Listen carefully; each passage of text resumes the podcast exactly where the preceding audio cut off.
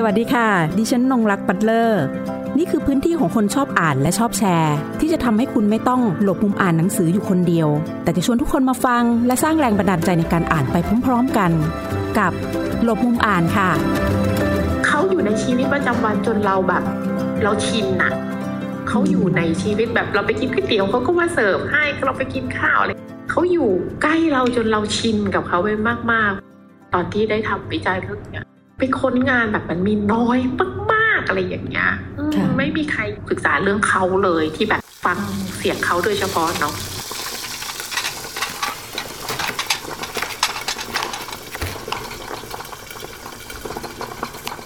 สวัสดีค่ะหลบมุมอ่านวันนี้ดิฉันจะไปตามหาเสียงร้องที่ไม่มีใครได้ยินของคนทำงานในร้านอาหาร รวมถึงตัวตนที่พร่าเรือนของพวกเขานะคะ กลุ่มคนทำงานภาคบริการในสถานประกอบการร้านอาหาร เป็นอีกกลุ่มที่เป็นทั้งองค์ความรู้ในเชิงงานวิชาการ งานวิจัย สารคดี ที่สะท้อนมิติทางด้านเศรษฐกิจ สังคม ความเหลื่อมล้ำ และความเสี่ยงในอนาคตค่ะ หลังจากที่เรารับประทานอาหารกันอยู่อย่างอร่อยอร่อยค่ะ เบื้องหลังอาหารจานโปรดนะคะ มื้อพิเศษของแต่ละท่านเนี่ยย่อมมีเรื่องราวเบื้องหลังในมิติของผู้คน อัตลักษณ์ของกลุ่มคนค่ะ ที่ทำงานในร้านอาหาร ซึ่งเราจะเห็นเขาเนี่ยปรากฏหน้าฉากต่อเราเนี่ยในลักษณะของผู้ให้บริการผู้ที่มารับออเดอร์ หรือผู้ที่คอยที่จะบริการเราในด้านต่างๆ เพื่อให้ได้รับความสะดวกสบายนะคะ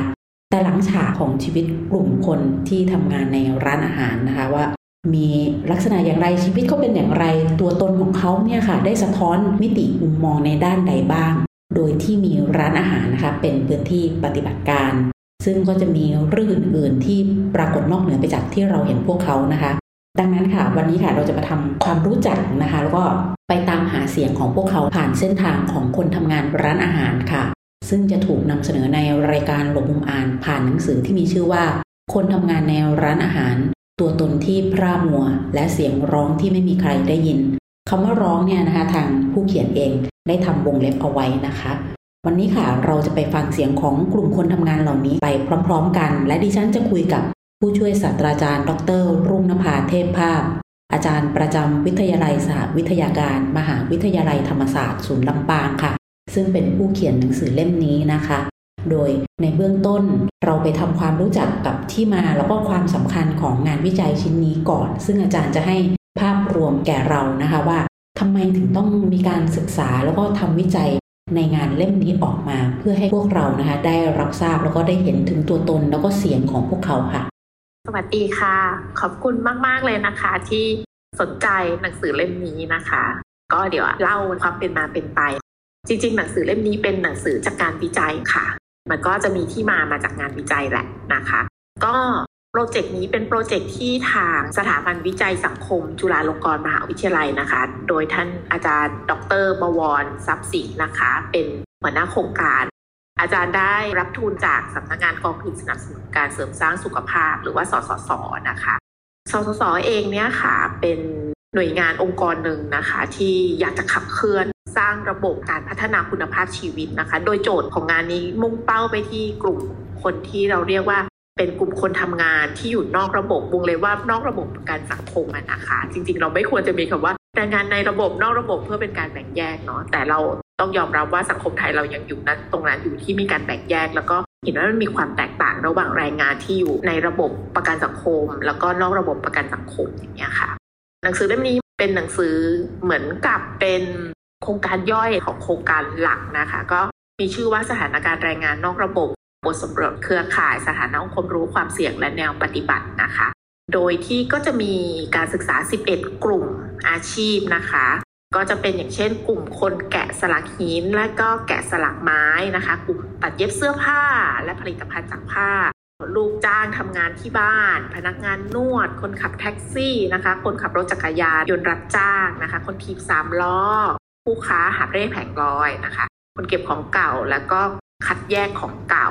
แล้วก็กลุ่มเกษตรกรเนาะซึ่งจะถือว่าเป็นกลุ่มแรงงาน นอกระบบที่ขนาดใหญ่มากจำนวนเยอะมากในประเทศ แล้วก็กลุ่มของพนักงานบริการในร้านอาหารนะคะ หรือกลุ่มคนทำงานในร้านอาหารด้วย ก็เป็นที่มาที่ไปว่าจริง ๆ แล้วอะค่ะ ตัวสสสเองเนี่ยอยากจะขับเคลื่อนนโยบายสาธารณะ บางนโยบายนะคะ อยากทำแผนเพื่อยกระดับคุณภาพชีวิตนะคะ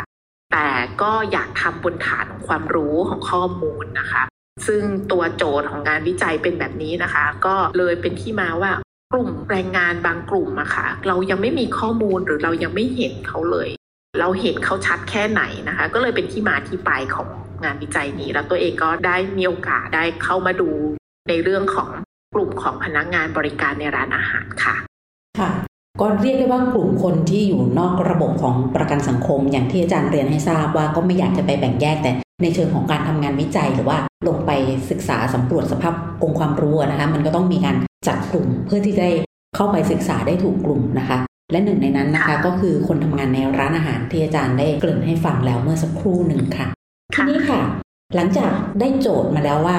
เราจะไปทำในเรื่องนี้นะคะ แล้วก็ กลุ่มคนของเรานี่ก็ชัดเจนแล้วว่าคือ คนทำงานในร้านอาหารนะคะ อาจารย์คะตอนที่ลงไปทำข้อมูลเก็บข้อมูลต่างๆ เราเห็นอะไรในภาพรวมบ้างคะที่ทำให้เรารู้สึกว่า เออ ตัวตนของกลุ่มคนเหล่านี้มันมีความพร่ามัวหรือว่าเกิดภาวะไร้เสียงของพวกเขา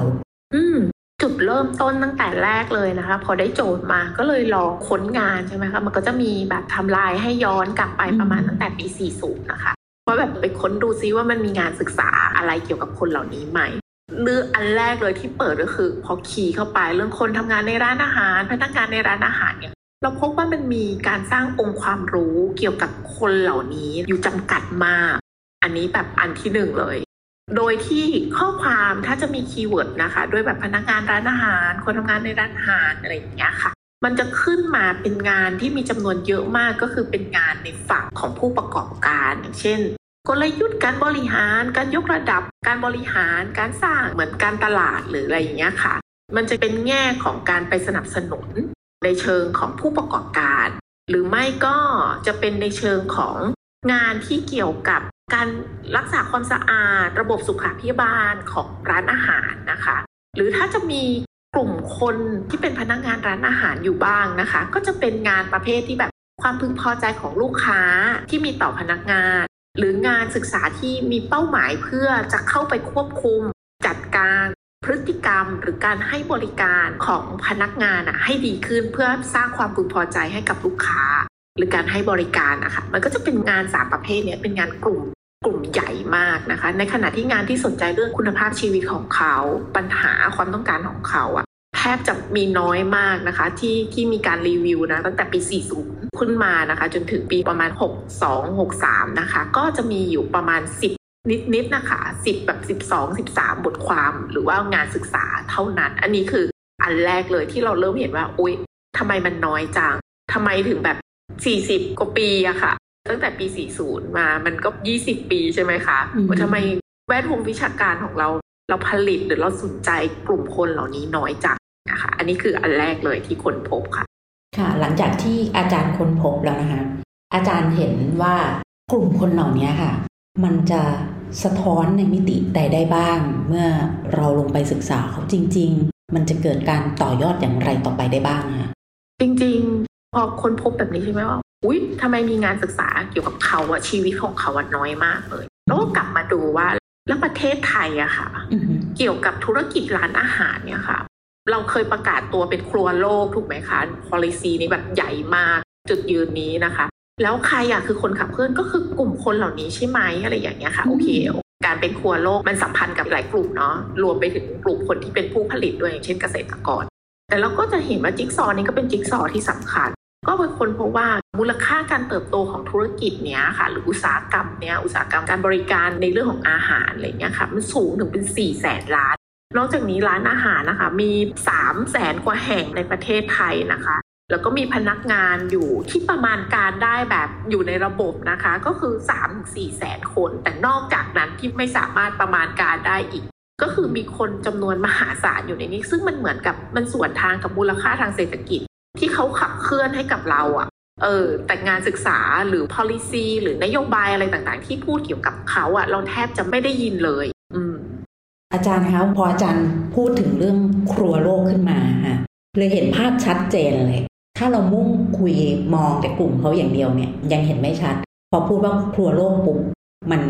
มีองค์ประกอบ ซึ่งทำให้ไทยเนี่ยเป็นครัวโลกเนี่ย มันไม่ใช่แค่ผู้ประกอบการที่เป็นแบบว่ารายใหญ่ หรือว่าเป็นเจ้าของธุรกิจ หรือเจ้าของร้านอาหารเพียงอย่างเดียวนะ ตรงนี้เลยค่ะ เลยเห็นว่ามันยังขาด ตรงนี้ที่จะเข้าไปช่วยเหลือหรือว่าไปศึกษาเขานะคะให้มันเป็นองค์ความรู้ขึ้นมา ถอดบทเรียนออกมาเพื่อให้คนได้รับทราบ ทีนี้ค่ะอาจารย์คะพื้นที่ในการศึกษาวิจัย ในงานเล่มนี้ก็จะมีทั้งกรุงเทพมหานครแล้วก็ปริมณฑลนะคะ แล้วก็มีลำปางแล้วก็น่านค่ะ อาจารย์ค้นพบข้อแตกต่างใดที่มันค่อนข้างจะชัดเจนนะคะของกลุ่มคนทำงานร้านอาหาร ในบริบทของความเป็นพื้นที่อะค่ะทั้งในเชิงกายภาพด้วยแล้วก็อาจจะ ในมิติด้านอื่นด้วยค่ะ ค่ะ ก็จริงๆแล้วเนี่ยตัวงานวิจัยเนี่ยถูกออกแบบว่าโฟกัสในเรื่องของการทบทวนสถานภาพองค์ความรู้ก็จะเป็นงาน documentary เป็นหลักนะคะ เป็นงานวิจัยเอกสารเป็นหลักเนาะแต่ประกอบว่าช่วงนั้นนะคะมันมีสถานการณ์ท้าทาย และอย่างที่บอกว่าข้อมูลจากงานเอกสารหรืองานศึกษาก่อนหน้ามันมีอยู่อย่างจำกัดนะคะ งานเล่มนี้ก็เลยออกแบบว่าอ่าเราจะเก็บข้อมูลจากพื้นที่จริง หมายถึงว่าเก็บจากผู้คนที่อยู่ในอาชีพนี้ประกอบด้วยเหมือนมันต่อจิ๊กซอให้มันครบมากขึ้น แล้วก็เป็นช่วงต้องบอกอย่างนี้ว่าช่วงที่เก็บข้อมูลมันเป็นช่วงของการล็อกดาวน์อีกครั้งหนึ่งนะคะ แล้วก็ร้านอาหารถูกให้ความหมายเนาะหรือว่าถูกจัดการในฐานะเป็นพื้นที่ที่เป็นเป็นแหล่งเพาะพันธุ์นะคะก็คือเพาะเชื้อโควิดตอนนั้นเนาะเป็นสถานที่ที่มันต้องห้ามแหละรัฐบาลเองก็มีนโยบายจัดการนะคะปิด ร้านอาหารหรือควบคุมในเรื่องของเวลาเปิดปิดการรับประทานในร้านณตอนนั้นก็เลยเลือกสองพื้นที่เพื่ออาจจะให้ภาพอะไรบางภาพ ก็เลยเลือกพื้นที่ที่มันเป็นแบบพื้นที่ที่เป็นศูนย์กลางแหละของอุตสาหกรรมนี้ก็คือกรุงเทพมหานครนะคะ แล้วก็ในเขตจริง ๆ ตัวน้องที่มาจากที่ทำงานเนี่ยตัวสถานประกอบการของเขาก็อยู่ที่กรุงเทพมหานคร แต่ตัวเขาอาจจะอยู่ในปริมณฑลด้วยอะไรอย่างเงี้ยค่ะ ที่เป็นเมืองรองนะคะ เมืองรองอย่างเช่น จังหวัดลำปางเป็นเมืองเล็กๆ ไม่ได้เทียบเท่ากับเชียงใหม่อย่างหรือวัดนาอ่าก็เลยแบ่งเป็นสองกลุ่มนะคะ กลุ่มที่เป็นเมืองศูนย์กลางนะคะกับเมืองที่อาจจะเป็นเมืองรองแบบชนบทนิดนึงอะไรอย่างเงี้ยมีความเป็นต่างจังหวัดเป็นตัวแทนเนาะอาจจะเป็นตัวอย่างของพื้นที่ในต่างจังหวัดข้อค้นพบที่สำคัญเลยนะคะ ที่เจออันที่หนึ่งก็คือภาวะความกดดันนะคะ ก็คือโอเคทั้งหมดเนี่ยเขาสูญเสียงานกระทันหัน เพราะว่าเขาถูกปิด เขามีมาตรการถูกปิดใช่ไหมคะอ่าเขาสูญเสียงานกระทันหันแน่นอน โอเค ภาพของกรุงเทพอาจจะสูญเสียรายได้จำนวนที่เป็นเขาส่วนใหญ่นะคะ จากกรุงเทพเนี่ยก็จะเป็นภาพของพนักงานที่รายได้เป็นเดือนนะคะ อืมเขาก็อาจจะได้ลดลงครึ่งหนึ่งอะไรอย่างเงี้ยค่ะ แต่ในภาพของพนักงานที่อยู่ในต่างจังหวัดเนี่ยเขาเป็นพนักงานเสิร์ฟเขาเป็นพนักงานที่เป็นนักร้องนักดนตรี ซึ่งเป็นค่าจ้างรายวันนะคะ ฉะนั้นเนี่ยเขาก็จะเป็นศูนย์แล้วก็ภาวะความเครียดอะทั้งหมดอะมันตึงเครียดอะเท่ากันเพราะสูญเสียงานนะคะ แต่กรุงเทพน่ะจะมีความหนักที่เซ็นได้นะคะ มันมีความหนักของสถานการณ์ ตอนที่ได้ข้อมูลจากน้องบาเทนดี้คนหนึ่งอะค่ะเขาอายุไม่มากเนาะสามสิบกว่าแต่เขามีสถานะเป็นคุณยาย แล้วเขาก็กังวลมาก เพราะเขามีเด็กเล็กที่บ้านเขาได้เขาปิดบ้านเขารู้สึกว่าเหมือนเขาอยู่ในสมรภูมิแบบ หนังสงครามชีวะอะค่ะ เขาไม่กล้าออกไปไหน แต่เขาจะอยู่ไม่ได้ เขาก็เลือกที่จะส่งลูกชายหนึ่งคนที่แข็งแรงที่สุดนี่แหละ ออกไปทำงานได้รายได้วันละสามร้อยบาทก็คือเป็นพนักงานส่งของนะคะ เขาก็เลือกแล้วเขาก็บอกว่าเขาเครียดมากๆ ส่วนภาวะของกลุ่มคนที่แบบสูญเสียงานกระทันหันในภาคที่เป็นในต่างจังหวัด เขาเครียดเขาไม่ได้ทำงาน แต่เขาก็กลับเหมือนมีพื้นที่ support เขาคือเขากลับเข้าสวน อย่างกรณีที่น่านเขากลับบอกว่าเขากลับเข้าสวนลำไย อืมเขาก็ไปทำสวน คือทำให้มันหายเครียด แล้วก็โอเคเขาไม่มีรายได้เพิ่ม แต่เขาอะมีอาหารกิน แล้วมันทำให้เขาเหมือนกับว่า พอเขาเข้าไปทำงานที่สวนอะความตึงเครียดของเขาน้อยลง แม้ว่าการทำงานที่สวนมันไม่ได้เงินมาทันทีแต่เขาเหมือนกับมีเวลาได้คิดแล้วเขาก็อะโอเคเขาจะทำอะไรเขาก็เลยขายยำ รับออเดอร์ยำเพื่อให้มีรายได้พอเข้ามาบ้างอันนี้ในกรณีที่เขาเป็นครอบครัว ฉะนั้นนะคะโดยส่วนตัวเห็นประเด็นว่ามันมีภาวะความแตกต่างเนี่ยซึ่งมันสัมพันธ์กับสถานะการจ้างของเขาด้วย ว่าถ้าเป็นพนักงานที่เป็นรายเดือนนะคะลูกจ้างจ้างแบบรายเดือนเขาก็ยังมีเงินเข้ามา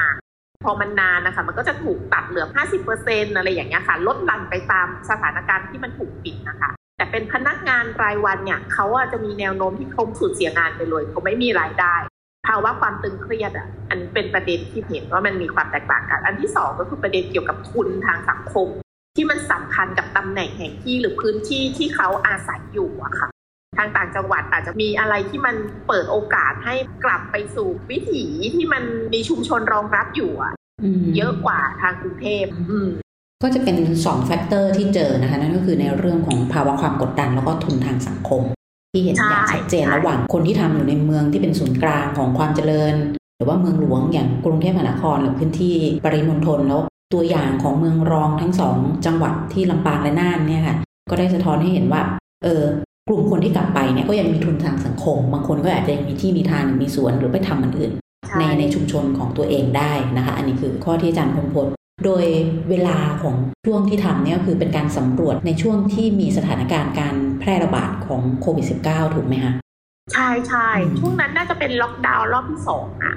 อันนี้ให้ทางผู้ฟังได้เห็นบริบทนะคะว่าในช่วงของเวลาด้วยแล้วก็สถานที่ที่มีการทำวิจัยงานชิ้นนี้ขึ้นมานะคะ ทีนี้ค่ะอย่างร้านอาหารซึ่งมันเป็นพื้นที่ปฏิบัติการนะคะ จากที่อาจารย์ได้เข้าไปดูแล้วได้ข้อมูลมาแล้ว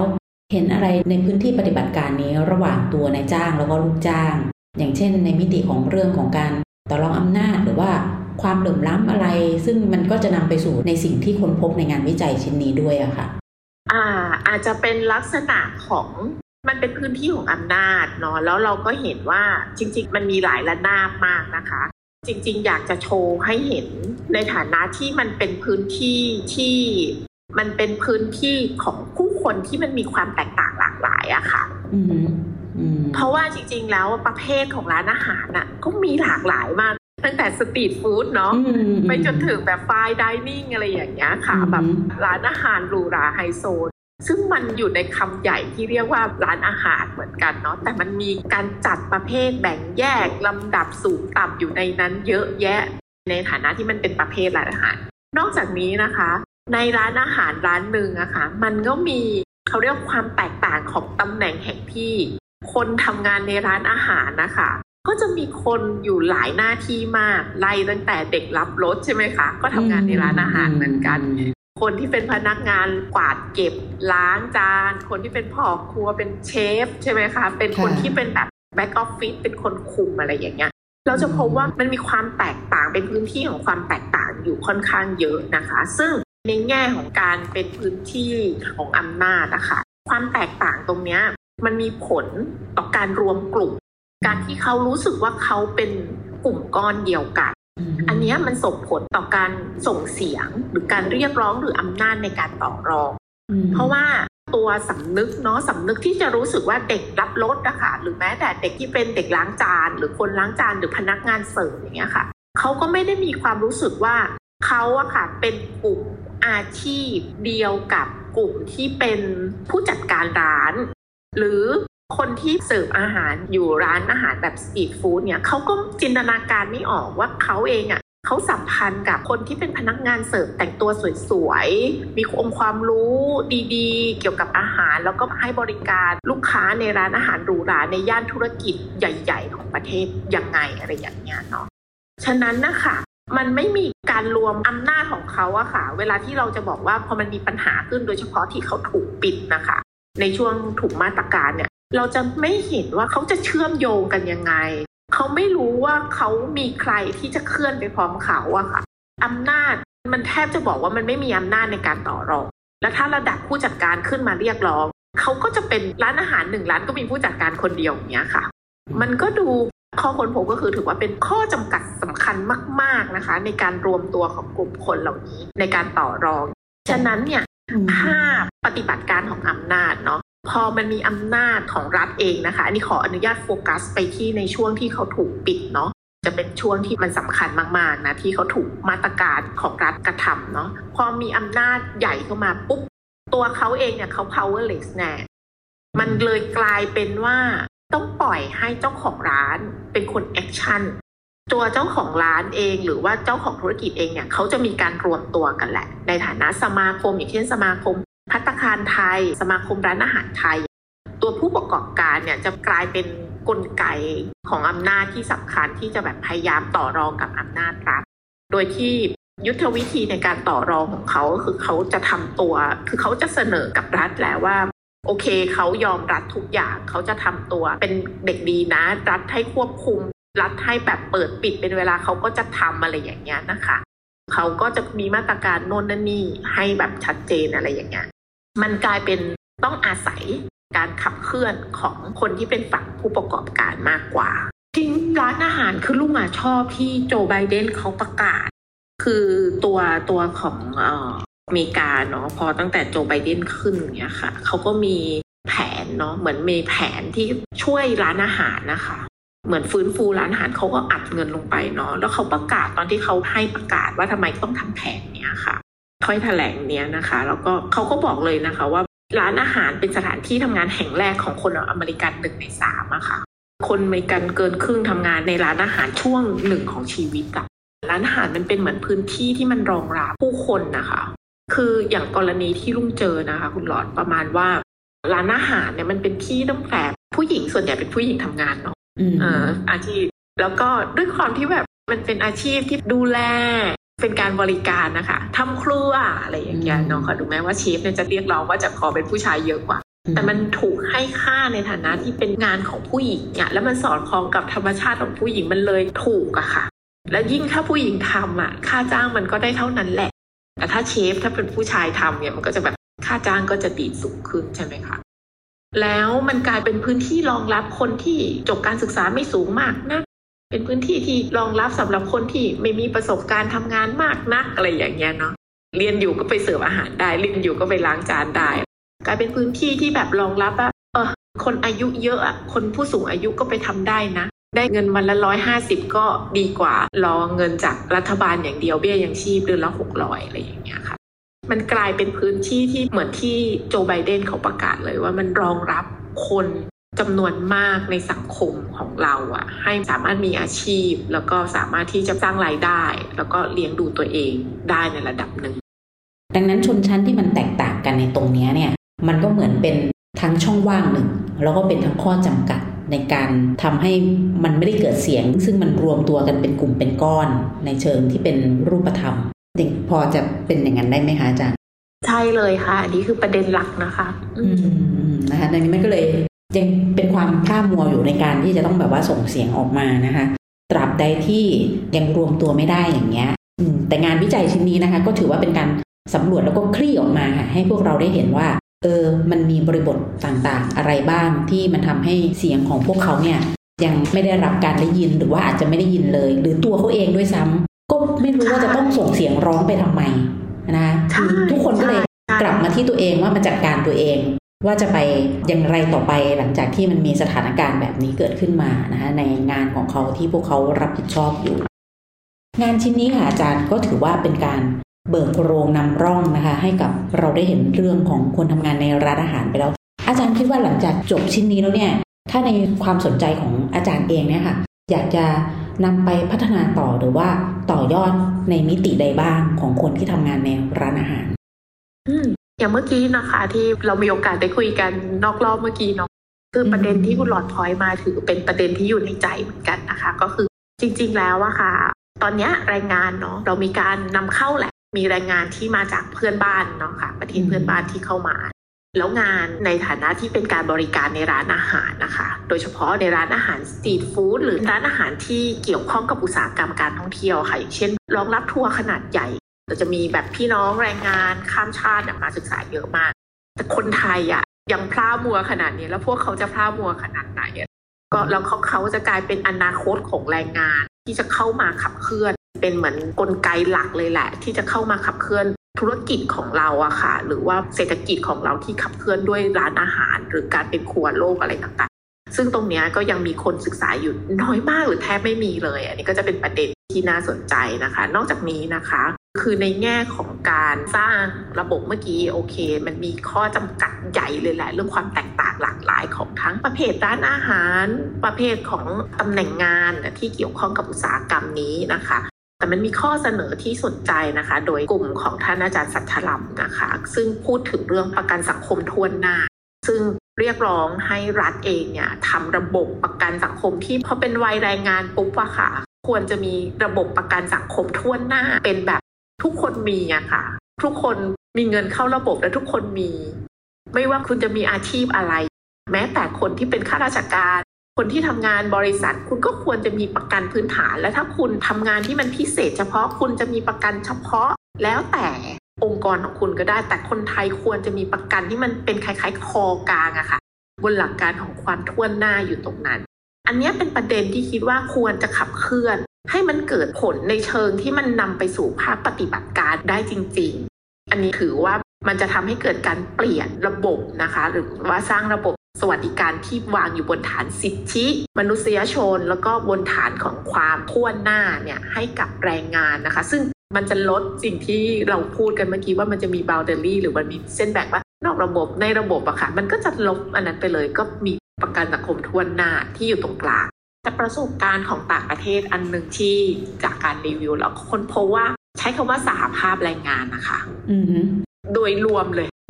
ไม่ต้องจำกัดว่าเป็นใครตำแหน่งไหนก็คือทุกอาชีพก็คือเป็นสหภาพของคนทำงาน ซึ่งผลงานวิจัยของต่างประเทศเนี่ยระบุชัดเจนว่า คนที่เป็นสมาชิกของสหภาพแรงงานเนี่ยค่ะมีอำนาจในการต่อรองแล้วเขาก็ทำให้เขามีรายได้มากกว่าคนที่ไม่ได้สังกัดสหภาพแรงงานนะคะ เหมือนกับใช้เป็นภาพรวมเลย ให้สหภาพเป็นพื้นที่กลาง ที่รวมทุกคนเลยที่เป็นกลุ่มคนทำงานนะคะอยู่ตรงนั้น แล้วก็ช่วยกันไม่ว่าคุณจะอาชีพอะไร ไม่ว่าคุณจะเป็นนักดนตรีเครื่องอะไร ไม่ว่าคุณจะทำงานในร้านอาหารตำแหน่งใด อันนี้ก็จะเป็นตัวที่จากประสบการณ์ต่างประเทศที่ทำให้เราเห็นเป็นแนวทางได้ค่ะ อาจารย์ก็ได้ชี้เห็นแล้วนะคะในการอุดช่องโหว่หรือว่าช่องว่างที่มันเกิดขึ้น นั่นก็คือ การแก้ปัญหานั่นก็คือการมีสาภาพแรงงานก็จะช่วยได้ในระดับหนึ่งนะคะ ซึ่งจะเป็นตัวที่ขับเคลื่อน แล้วก็ใช้ในการที่จะเรียกร้องในเรื่องสิทธินะคะของคนที่ทำงานในร้านอาหาร ชื่อหนังสือเนี่ยก็บอกว่าตัวตนที่พร่ามัวแล้วก็เสียงร้องที่ไม่มีใครได้ยินนะคะ แต่ในวันนี้ค่ะ รายการหลบมุมอ่านของเรานะคะ นับได้ว่าหนังสือเล่มนี้แหละค่ะคือเสียงของคนทำงานในร้านอาหารนะคะ และเราได้เห็นตัวตนของพวกเขาเนี่ย ชัดเจนมากขึ้น แล้วก็มีเสียงของผู้ที่ทำงานวิจัยชิ้นนี้นั่นก็คือผู้ช่วยศาสตราจารย์ดรรุ่งนภาเทพภาพนะคะเป็นคนมาให้เสียงจากการได้ทำงานวิจัยชิ้นนี้ทำให้เราได้เห็นเสียงทั้งในเชิงรูปธรรมแล้วก็นามธรรมด้วยนะคะ ที่ปรากฏขึ้นและร้านอาหารซึ่งเป็นพื้นที่ในการปฏิบัติการพื้นที่ในการทำงานเนี่ยค่ะมันก็ยังมีในเรื่องของความเหลื่อมล้ำนะคะ ในมิติของทางเศรษฐกิจสังคม แล้วก็ความเสี่ยงของพวกเขาด้วยรวมถึงมิติในเรื่องของสุขภาวะ และยังมีในเรื่องของความหลากหลายของชาติพันธุ์หรือว่าเชื้อชาติของคนที่ทำงานในร้านอาหารต่างๆ เหล่านั้นด้วยค่ะสำหรับในวันนี้นะคะ รายการหลบมุมอ่านค่ะ ต้องขอขอบคุณผู้ช่วยศาสตราจารย์ดรรุ่งนภาเทพภาพนะคะ ที่ได้มาให้เสียงกับพวกเราได้รับรู้ถึงเสียงของคนทำงานในร้านอาหารค่ะ ขอบคุณที่ติดตามรับฟังหลบมุมอ่าน สวัสดีค่ะากมีหนังสือดีๆ ที่อยากมาแชร์กัน มาบอกกับเราได้นะคะ แล้วกลับมาหลบมุมอ่านด้วยกันค่ะ